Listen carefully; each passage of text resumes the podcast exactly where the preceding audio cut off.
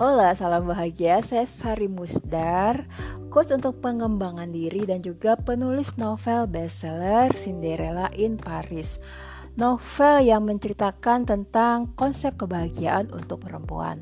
Tapi kalau teman-teman adalah laki-laki, gak masalah juga untuk membaca novel ini karena ceritanya umum, eh, membahas tentang bagaimana si tokoh bisa mengerti, paham tentang konsep kebahagiaan, bagaimana caranya dia mencapai kebahagiaan versi dia.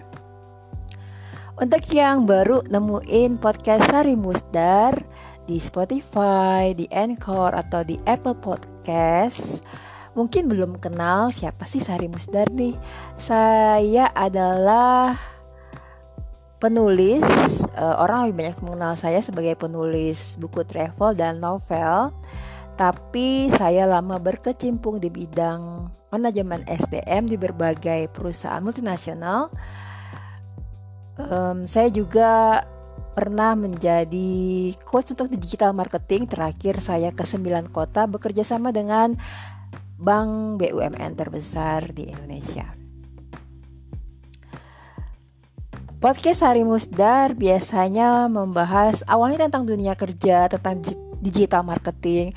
Tapi belakangan saya lebih tertarik membahas tentang pengembangan diri, tentang empat karena saya empat. Empat adalah orang yang peka terhadap energi makhluk di bumi, makhluk yang terlihat dan tidak tidak terlihat.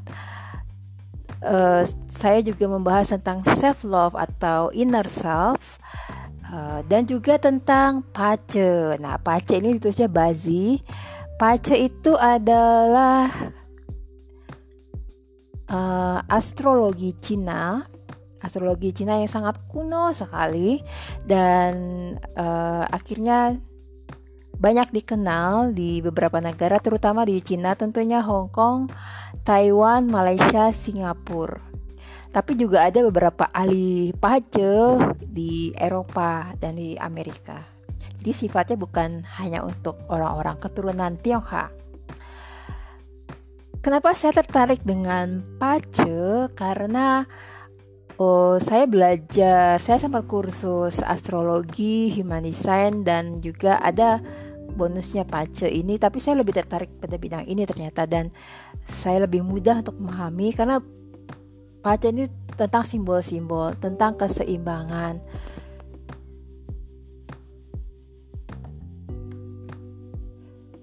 uh, terus dan buat saya sangat logis bukan hal yang klinik bukan hal ramal meramal. Dan kita, uh, eh, sebagai coach saya saya bisa melihat uh, pengembangan diri dari seseorang. Apa sih bakatnya? Apa karakter dia? Apa pekerjaannya sesuai dengan bakat dan karakter dia? Kali ini saya mau membahas tentang salah satu day master dari 10 day master yang ada yaitu Yin, Wood atau Yi. Ini salah satunya adalah yang punya karakter ini adalah Presiden Indonesia Pak Joko Widodo. Banyak orang yang tidak suka beliau mengira beliau itu penuh pencitraan. Bener gak sih?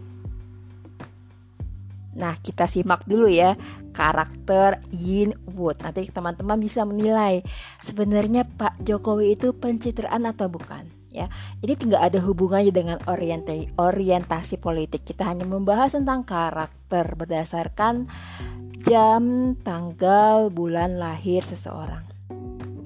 Karakter atau D Master Yin Wood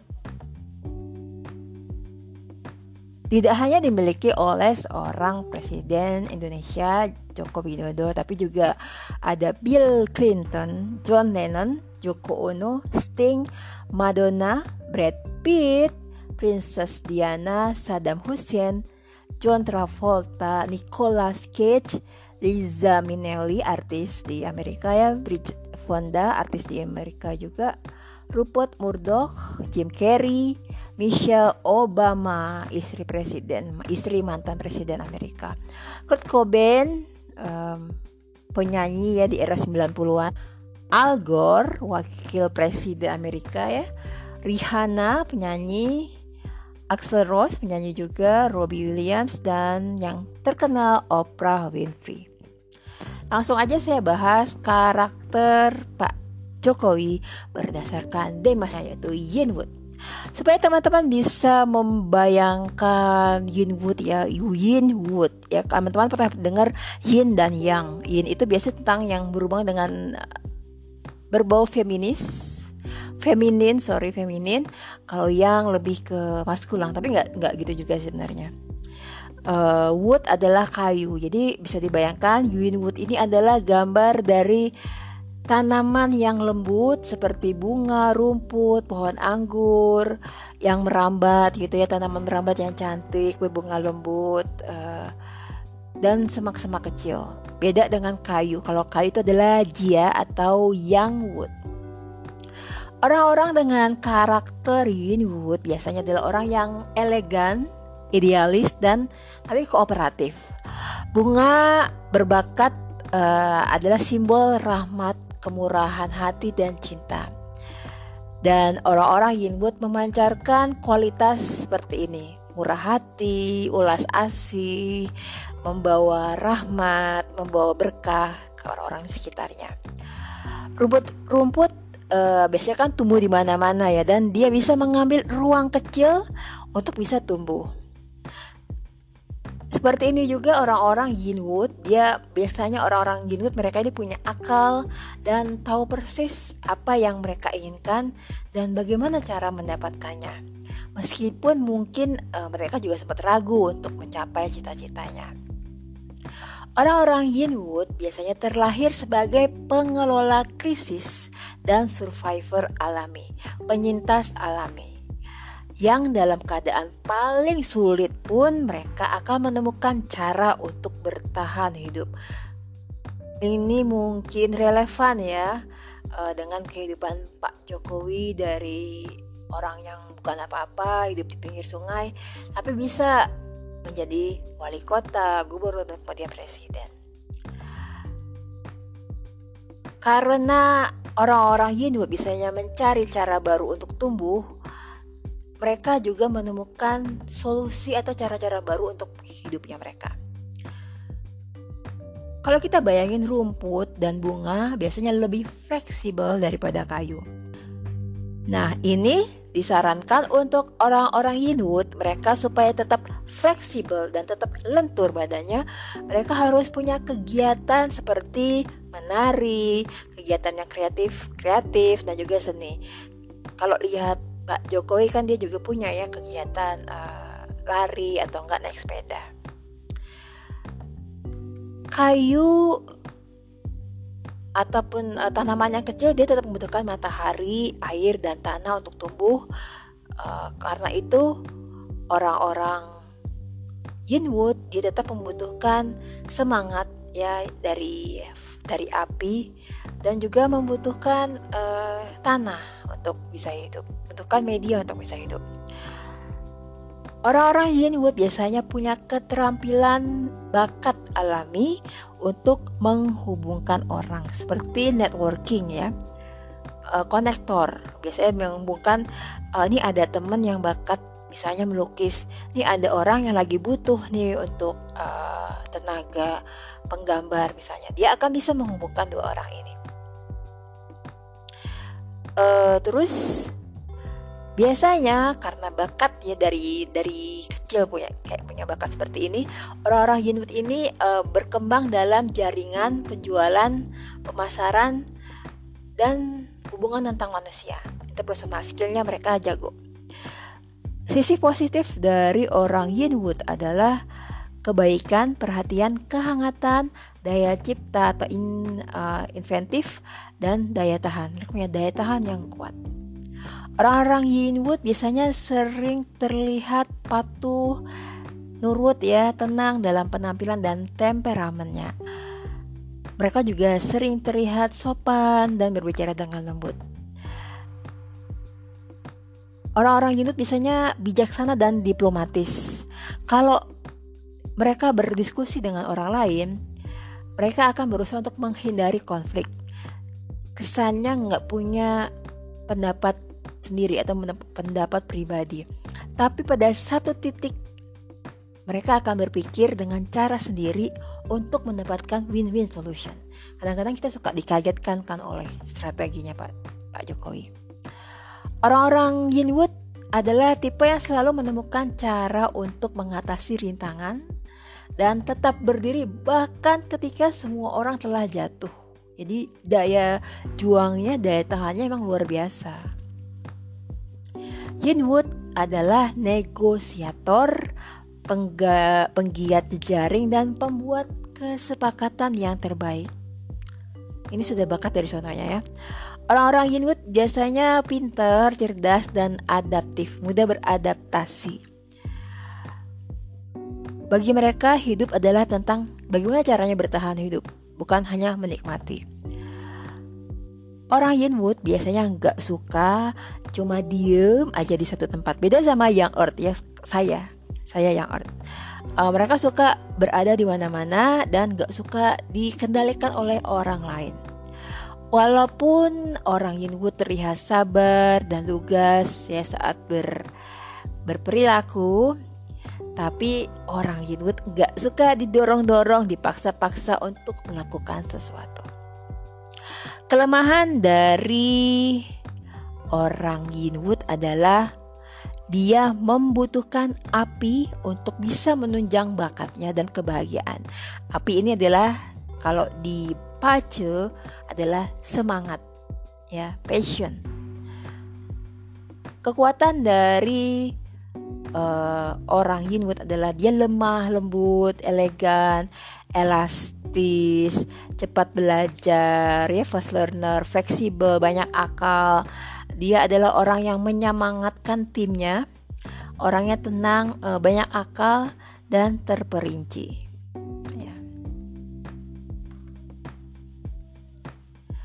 Uh, hubungan keluarga kalau saya lihat pacarnya Pak D Jokowi Jokowi uh, menungkuk, mendukung ibunya atau membawa kebaikan dan keberuntungan ke ibunya.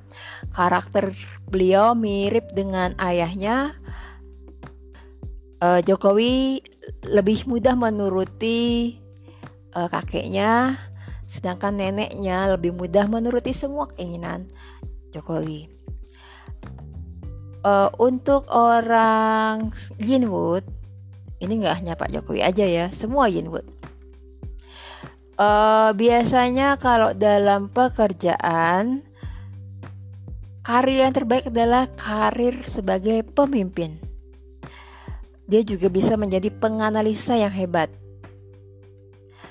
Uh, terus Yinwood bisa menindaklanjuti proyek apa pun. Yinwood, uh, Yinwood juga akan mengambil bantuan dan dukungan yang dapat uh, bahkan dari unsur logam. Biasanya orang-orang Yinwood uh, adalah orang-orang yang sangat kreatif, cepat bereaksi jika ada sesuatu ya, jadi nggak uh, lambat gerakannya. Melihat ada orang kesusahan, diem aja, dia langsung ngambil ngambil tindakan. Terus juga bisa menemukan solusi yang lebih mudah, yang nggak rumit. Oleh karena itu biasanya orang Yinwood dihormati oleh rekan kerjanya. Orang itu orang Yinwood juga bisa menjadi perencana dan tadi kan punya interpersonal skill yang bagus, dia akan bisa uh, menggunakan kemampuan komunikasi mereka yang bagus untuk membuat orang lain melakukan sesuatu untuk dirinya. Pekerjaan yang cocok untuk seorang Yinwood adalah bisnis dan perdagangan, karir yang membutuhkan pergerakan barang yang cepat dan konstan, uh, pabrik atau manufaktur, terus industri retail, pembelian dan penjualan, karir di bidang perbankan, keuangan, termasuk uh, finance controller, termasuk juga karir di bidang yang sesuai dengan kayu adalah perkayuan serta um, jenis pekerjaan rutin yang melibatkan pekerjaan berulang yang konstan. Orang Yinwood kalau dia jadi bos, dia adalah pembangun tim yang baik. Mereka nggak suka memerintah, tapi bisa mengkomunikasikan dengan baik supaya orang mau melakukan yang dia mau, membuat orang untuk melakukan sesuatu.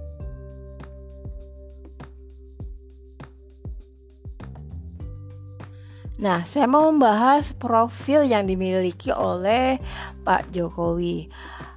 Ini agak kurang akurat, terutama untuk profil utamanya atau bakat utamanya, karena saya nggak tahu jam lahir beliau. Jadi, untuk prosentasenya kurang akurat, tapi untuk komponen profil atau bakatnya bisa dipertanggungjawabkan.